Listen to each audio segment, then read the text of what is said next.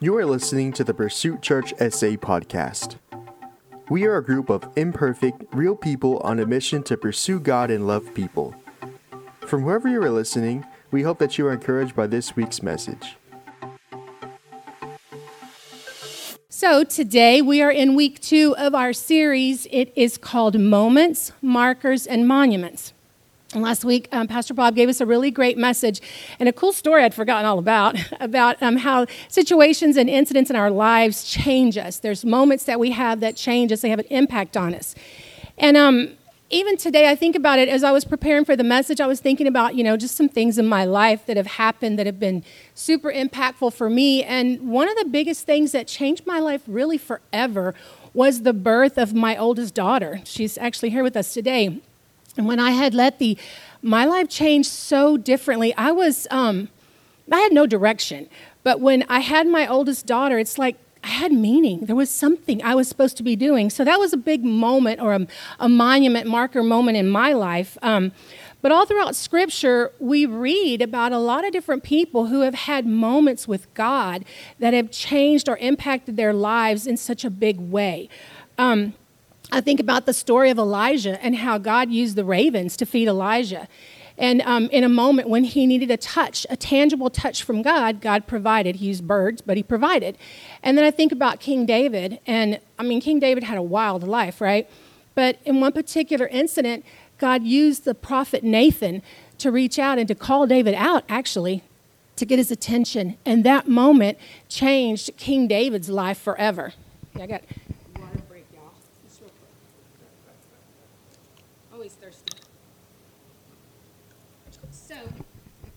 Today, today I want to tell you about a guy named Jacob. Jacob um, had a really powerful moment with God that not only did it change his life, it changed his name and it changed the trajectory of his life forever. Okay? But before we get to our base camp scripture, I need to give you a little context, okay? So, Jacob was a twin, and the scripture tells us that the two brothers were always at odds with each other for so long. Jacob and Esau were twins. Um, they were very different.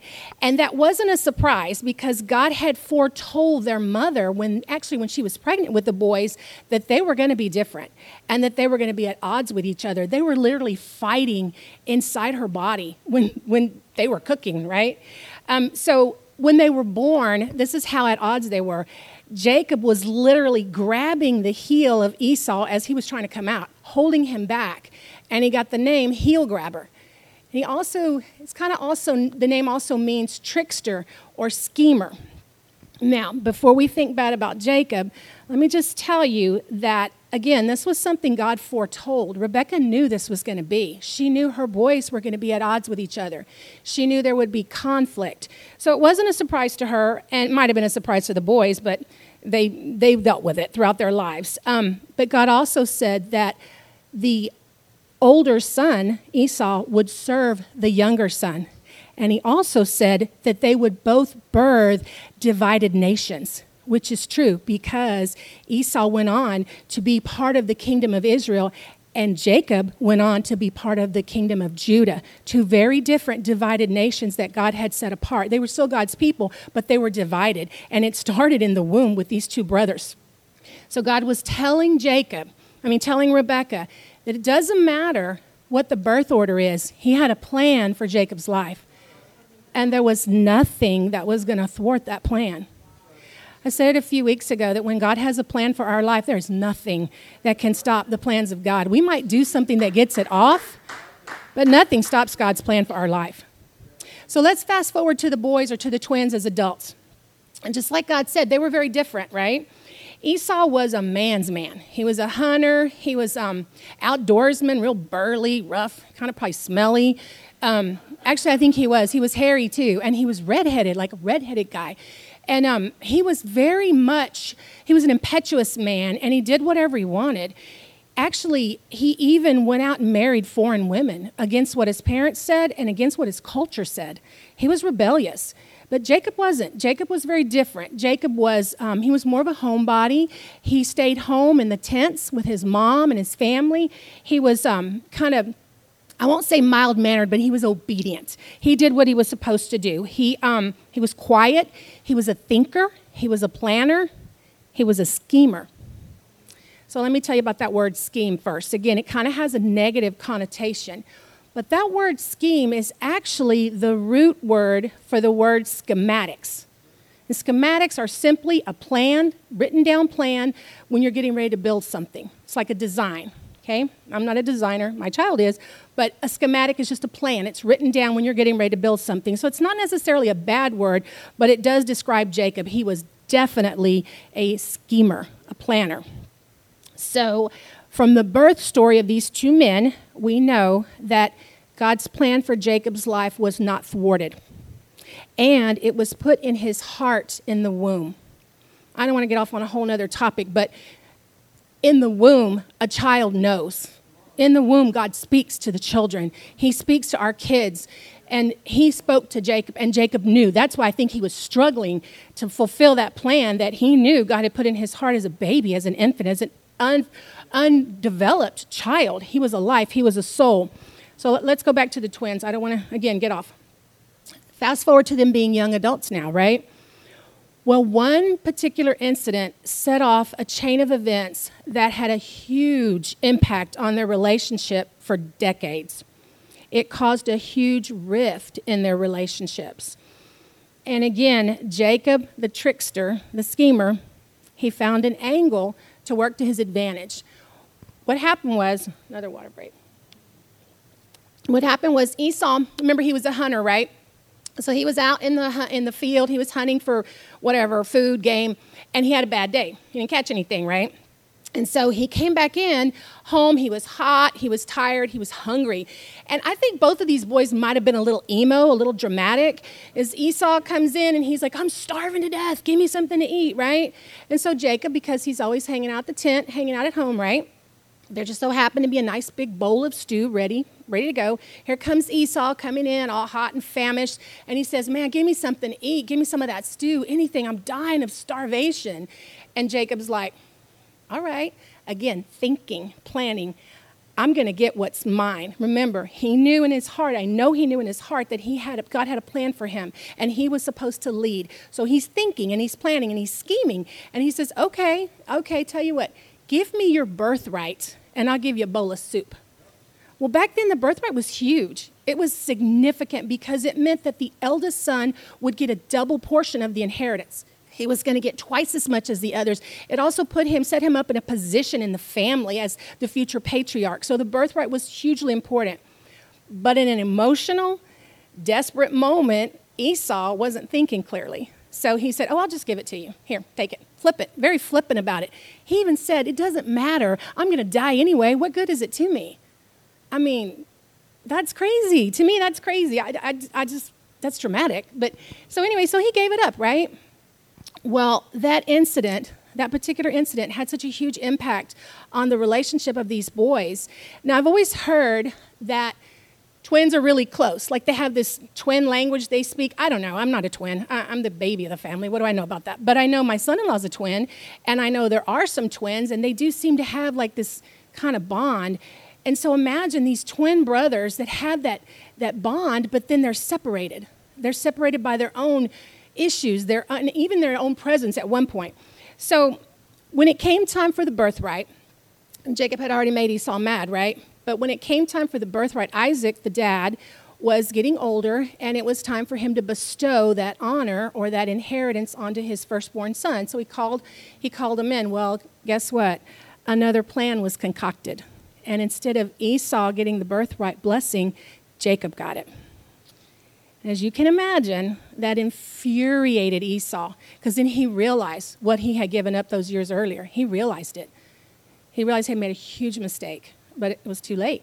Jacob tricked him out of it. So Esau was so mad. He threatened him and he said, I'm going to kill you. When dad's gone, you're dead.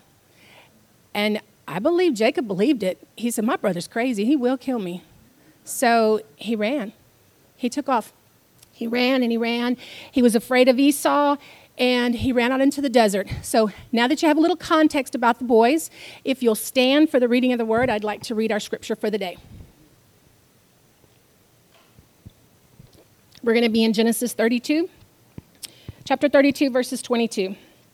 It said, In the same night, Jacob arose and took his wives, his two female servants, and his 11 children and crossed the Jabbok. He took them and sent them across the stream and everything else that he had, and Jacob was left alone. A man wrestled with him until the breaking of the day. And when the man saw that he did not prevail against Jacob, he touched his hip socket, and Jacob's hip was out of joint as he wrestled with him. Then he said, Let me go, for the day has broken. But Jacob said, I will not let you go unless you bless me. There's Jacob pushing his way again, right? And he said to him, What is your name? And he said, Jacob. Then he said, Your name shall no longer be called Jacob, but Israel, for you have striven with God and with men and have prevailed. Then Jacob asked him, Please tell me your name. But he said, Why is it that you ask my name? And there he blessed him. So Jacob called the name of the place Peniel, saying, For I have seen God face to face, and yet my life has been delivered. The sun rose upon him as he passed Penuel, limping because of his hip. You may be seated. My first point today is an honest moment with God will change the way you walk. Keyword honest. You know, when you're tired, you tend to walk a little differently, right? You tend to, you know, kind of slouch, maybe drag your feet a little bit. You know how it is. When you're tired, you're just like, eh. But when you have energy and you're excited, it's different. Your countenance lifted, you're more excited, you're ready to go. There's something in our hearts that affects the way we walk when we're exhausted or we're beat down. Jacob was tired, he was beat down, and he was sick and tired of running from his brother Esau.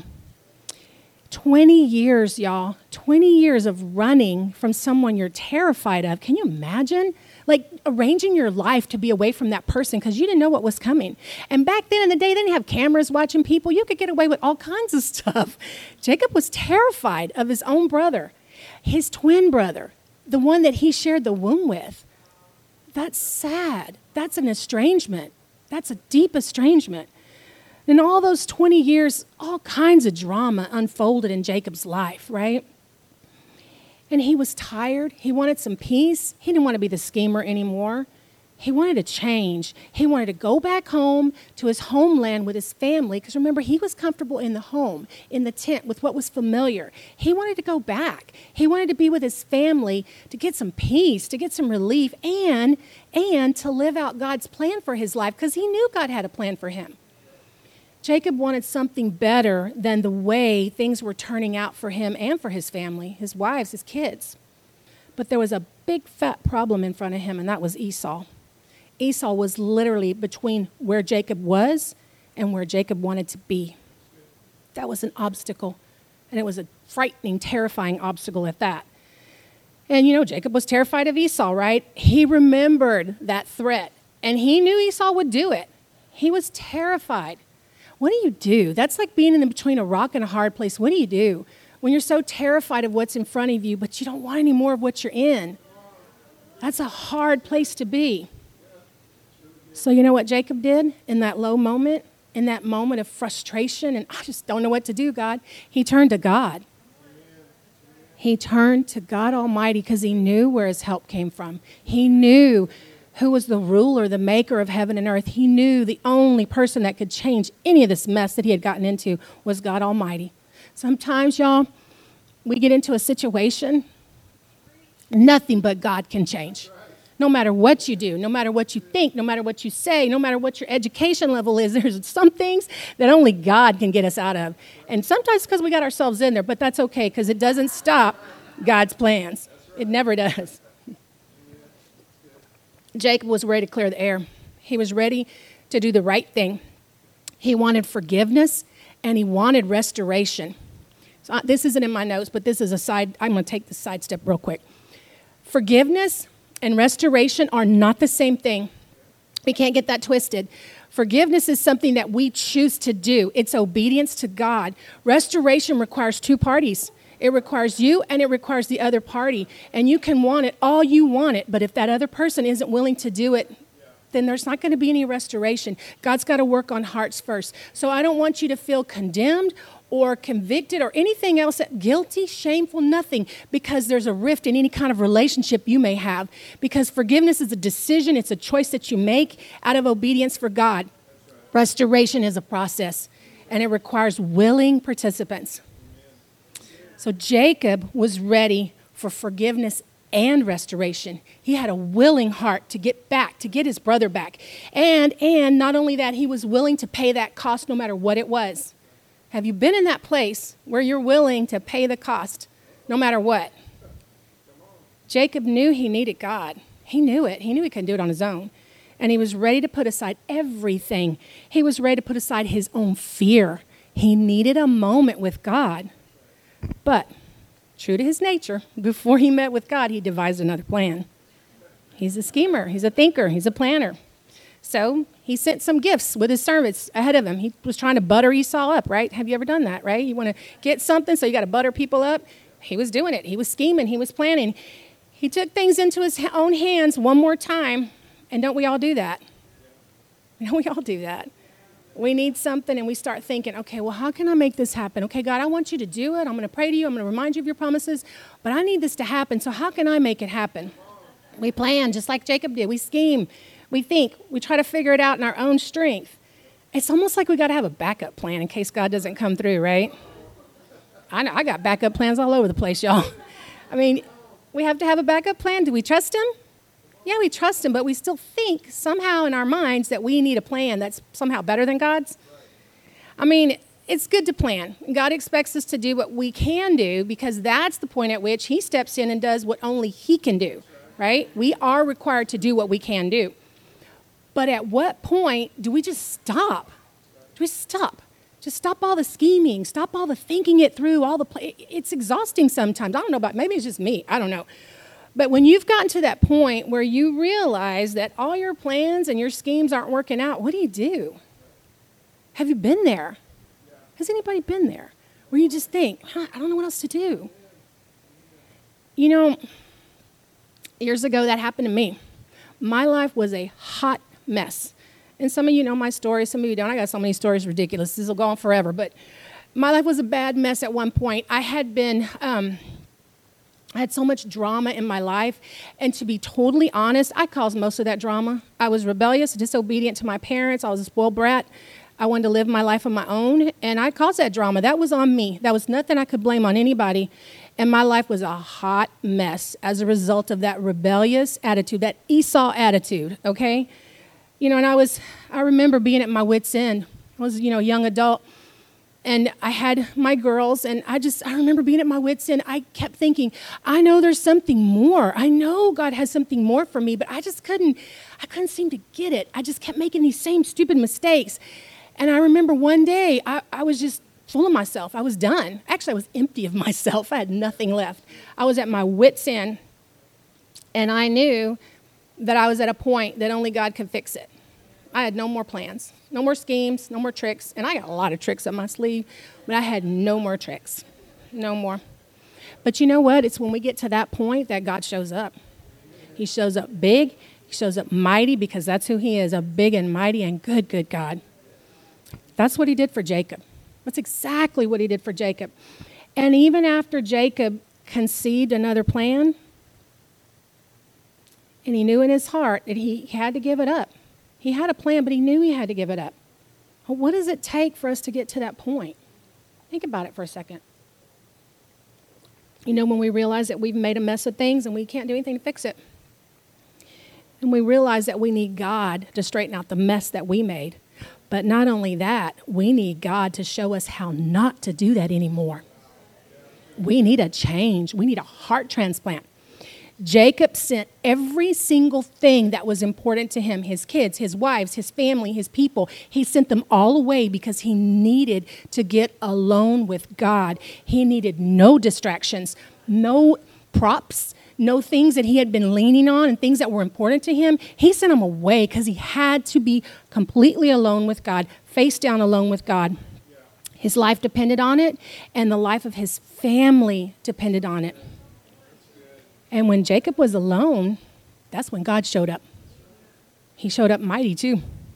Scripture tells us that Jacob fought with a man, but that was God. Remember, Jesus took the form of a man. That's how we relate to God through the man, the person of Jesus Christ. So Jacob wrestled with God. It wasn't some man, it was God. And maybe it started out with words. You know, Jacob, he little emo, little started off with some words, you know, oh God, help me. And then it just got more and more expressive because they were wrestling, y'all. They were they were struggling. They were wrestling. They weren't just having a chit chat tea party. They were wrestling. And, you know, it might have gotten to the point where Jacob started out praying, Oh God, you know, oh God, have you ever been there where you like, you start praying and you get into it and you're pouring your heart out to God and, and the next thing you know, you're like, Oh God, you're like wrenching, you're lamenting and maybe you grab a pillow and you squeeze it and maybe you're punching the pillow and maybe you're face down on the floor and you're, you're slobbering all over yourself and you're crying out to God because you got to have a touch. Have you been there? I've been there. Me and Jacob, we've been there. Jacob was emo. I know he was. He was frustrated. I've been emo and frustrated.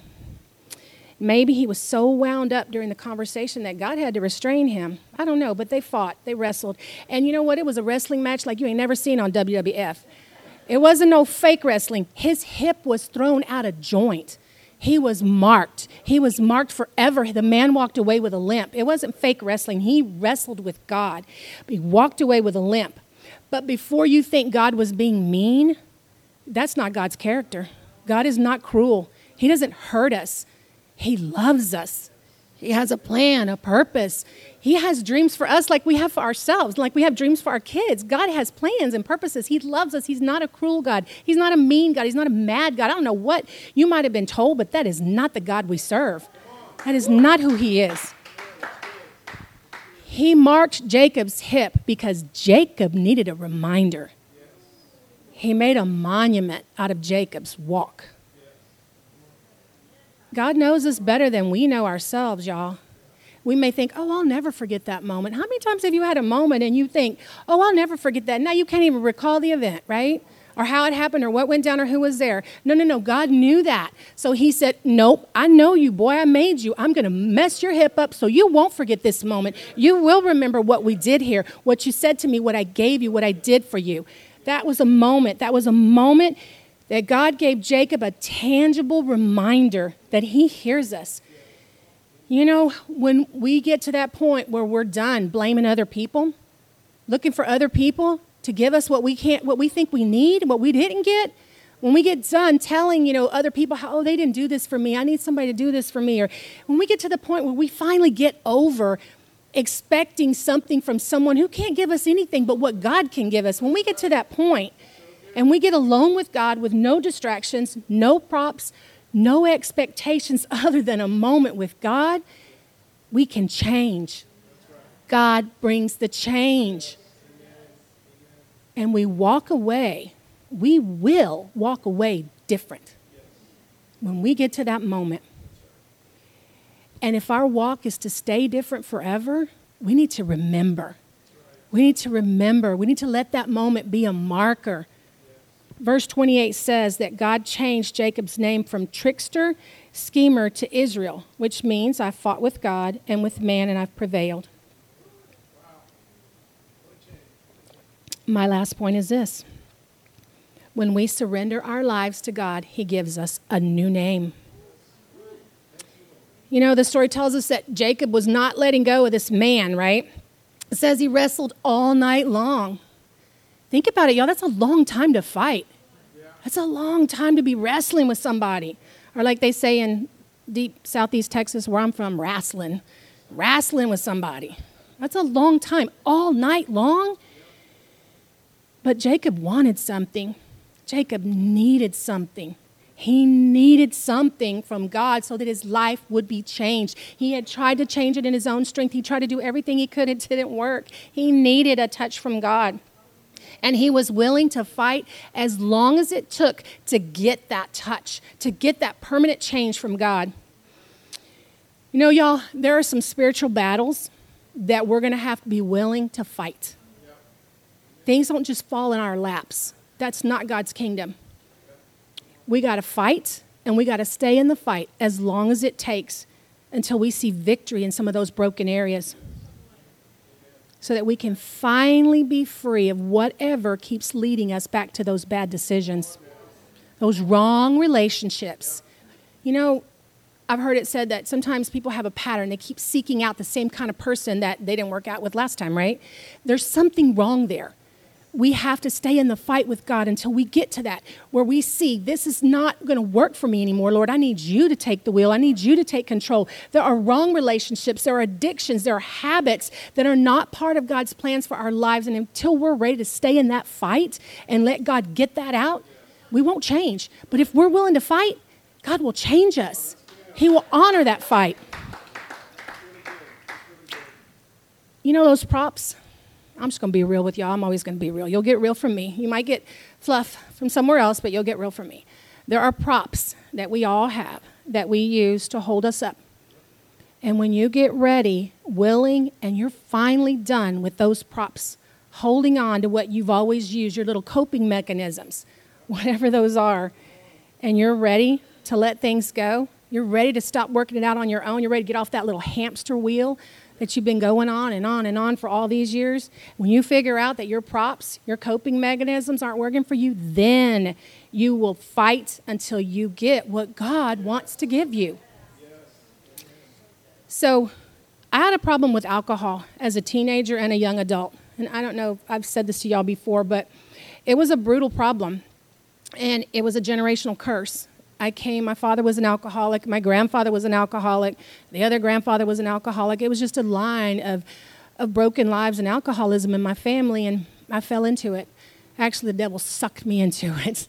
And my teenage years, I used to hide drink in my room, in the closet, just to kind of take the edge off of whatever was going on in my life. Poor me, right? I had band, I had all these things as, a, as the only kid in the house, and, and I was just, I was a mess. And I drank, and I drank as a young adult. And you know what, though? By the time I was in my 30s, I realized my life was a mess. I had kids, I had three girls that meant everything to me. Know, I was chasing an education, and the alcoholism was getting in my way. It was ruining my life. It had a grip on me, y'all. And I know that that generational curse of alcoholism was a stranglehold that the devil had on my family, and somebody was going to have to fight to break it. And you know, I had a hard life. I was raising three girls, and their dad was an alcoholic. Going through divorce, all kinds of other things. I just was at my wits' end one night, and I was like, God, I can't do this anymore. You got to break this curse because I can't do it. This is a curse on my family. This is something I inherited. This is something I'm participating in. I am participating in the plans and the schemes of the enemy against my life. I need your help. And you know what? I remember praying out to God and I remember asking him and and then nothing it's like I still drank, I still went out, but you know what? As the months passed, I remember drinking less and less. I remember wanting it less and less. And even after I gave my life back to Jesus, I still had a struggle with alcohol. It wasn't as bad as it used to be, but it was still there. But that one night when I just was done, and I got like Jacob, down on the ground and wrestled with this demon, this demon of addiction, this demon of alcoholism. I literally begged God. I prayed a crazy prayer. I remember, God, please, please, God, just take away, take away my desire for booze. Take it away. I don't want to do this anymore. I can't, I can't, can't fight this fight. I had tried self-control and it worked for a while, but then it didn't work. So I asked God, just take away this desire. Well, God went up to me on that one. it took a few months. But I started drinking less and less. And I remember one night, I don't even remember when it was, but all of a sudden one night I was out with some friends from church, right? We were out having dinner after church one night, and, you know, we ordered adult beverages, right? They were all going to partake. And I ordered one too. I took a drink of it, and it was like, oh, my stomach started burning. I couldn't take it. It was awful. I was like, oh my gosh, I'm going to throw up. I had to go to the bathroom. It was terrible. And then I was like, okay, you got a sense of humor. Because you know what? Not only did God take away my desire, He took away my ability. He's like, no, I know you. You need to, you need to have the ability taken out of you because you will come back. So no, I'm going to do better than that. And he did. He took away the ability. And you know what? Sometimes we pray crazy prayers to God. We, we reach out and we beg to Him. I begged to God. I didn't know back then that I didn't have to beg God for anything. I, didn't know that. I thought I did what I always knew to do, right? Like Jacob. Jacob always went back to his plans, his scheming, his plan B, what had worked for him in the past. I did the same thing. I was begging to God, God, I promise you, please, please, please, begging God. When do we have to beg God? He's a good father. He lavishes things on his kids. And you know what? The funny thing is, is God understood. He met me there. That's the thing. He isn't tripping on how we approach him. He's not worried about all that. He just wants us to come. He says, Come on. Come on, guys. Come on. And he waits for us patiently until we do. And then it's up to him and it's up to us to stay there and not let go until we get breakthrough. And again, I wasn't cured of my addiction immediately, but I was. 15 years ago, I have not drank alcohol in 15 years, y'all. That's God. That's God. Hey, y'all got to give him some praise for that because that's a big deal. he broke a curse, he broke a big curse. And you know, it's funny, I hadn't touched booze, right, in so long. And then this past summer, my niece got married, right? And we were gonna have to see a lot of people. I was like, oh man, I gotta see these people. I, might need, I might need a little, I might need a little vodka. and so I tried, and guess what? My daughter even said, she goes, Mom, are you drinking? I was like, no, this is disgusting. My stomach was burning. I thought I was going to puke. It was awful. And God was reminding me, we had a moment. Don't you remember? We had a moment. You asked me and I showed up, so stop playing. but I, I want to tell you, my wrestle with God was over the course of a few years. It took a while. But I walked away different and I walked away free of alcoholism. And you see, God had already changed my name when I gave my life to Him. He'd already changed my name, but I didn't realize it at the time. You know, when you have that salvation moment, and I pray to God, everyone in this room has that salvation moment. When you have that salvation moment, God gives you a new name. But I didn't realize that. I was no longer Karen, I was a child of God. I was righteous, I was redeemed, a royal priestess, set apart. But I didn't understand that. I had to learn some spiritual principles in order to walk out my salvation. Scripture tells us that you walk out, you work out your salvation with fear and trembling. That doesn't mean we got to work to get saved, it means we got some spiritual principles to learn after the fact. That's what changes our lives. I needed to walk differently forever. And when I got saved, that was the beginning let me tell you about these spiritual principles. We have to get over that perception that God is some genie in a bottle, that we just ask Him. He's not an ATM God, where we just ask God and then He just delivers whatever we ask for and we have no part in the situation. That would mean that God's a welfare God. That's not God. He doesn't just give, give, give, and we just take, take, take. That's not God. That's not His economy. That's not who He is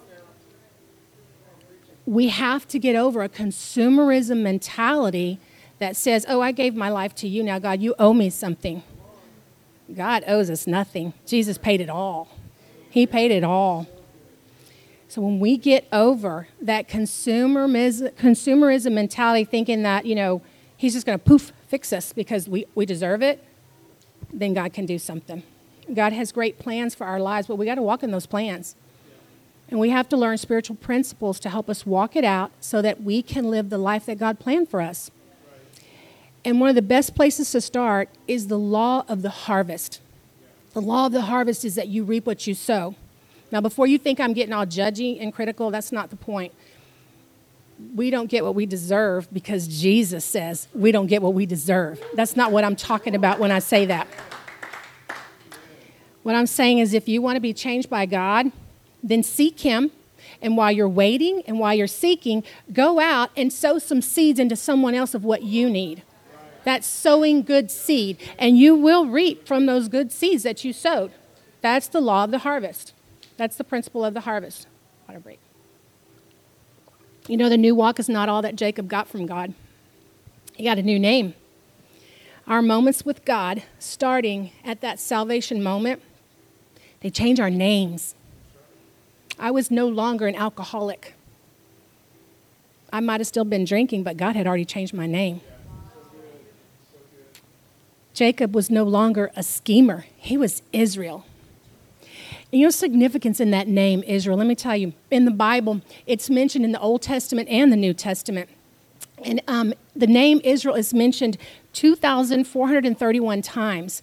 That's second only to the word God. That's a huge significance, y'all. As a personal name, it means one who struggled with God and prevailed. But as the nation Israel, the name comes from Jacob's new name, Israel.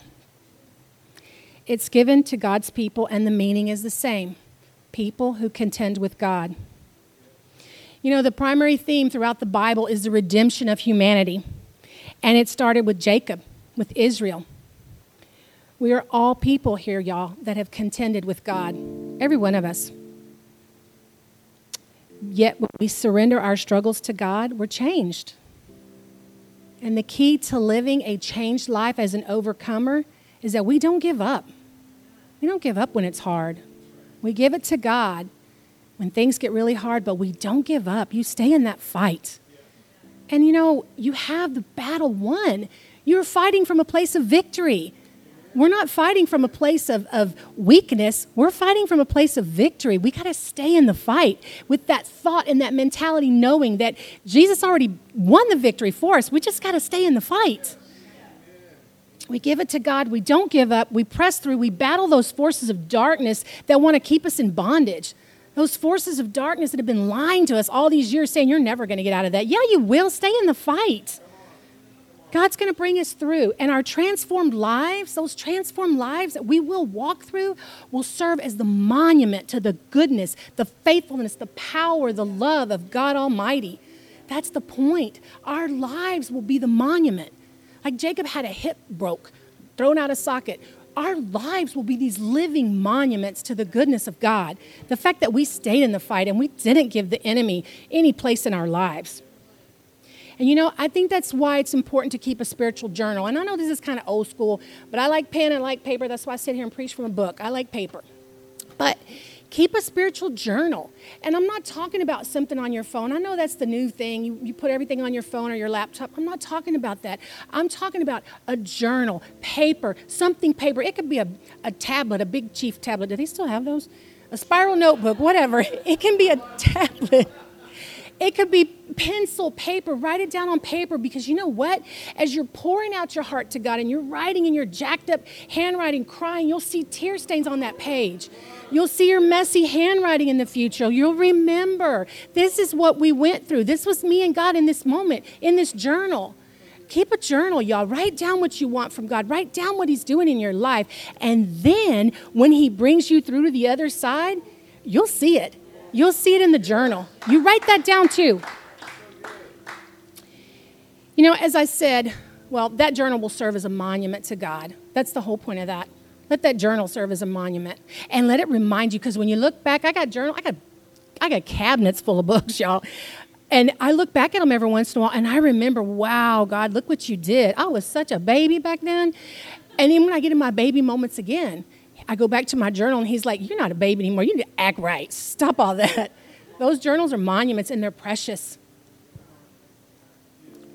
You know, as I said earlier, all throughout Scripture, the primary theme of the Bible is the restoration of humanity, the redemption of humanity. It started with Israel, but it ends at the cross.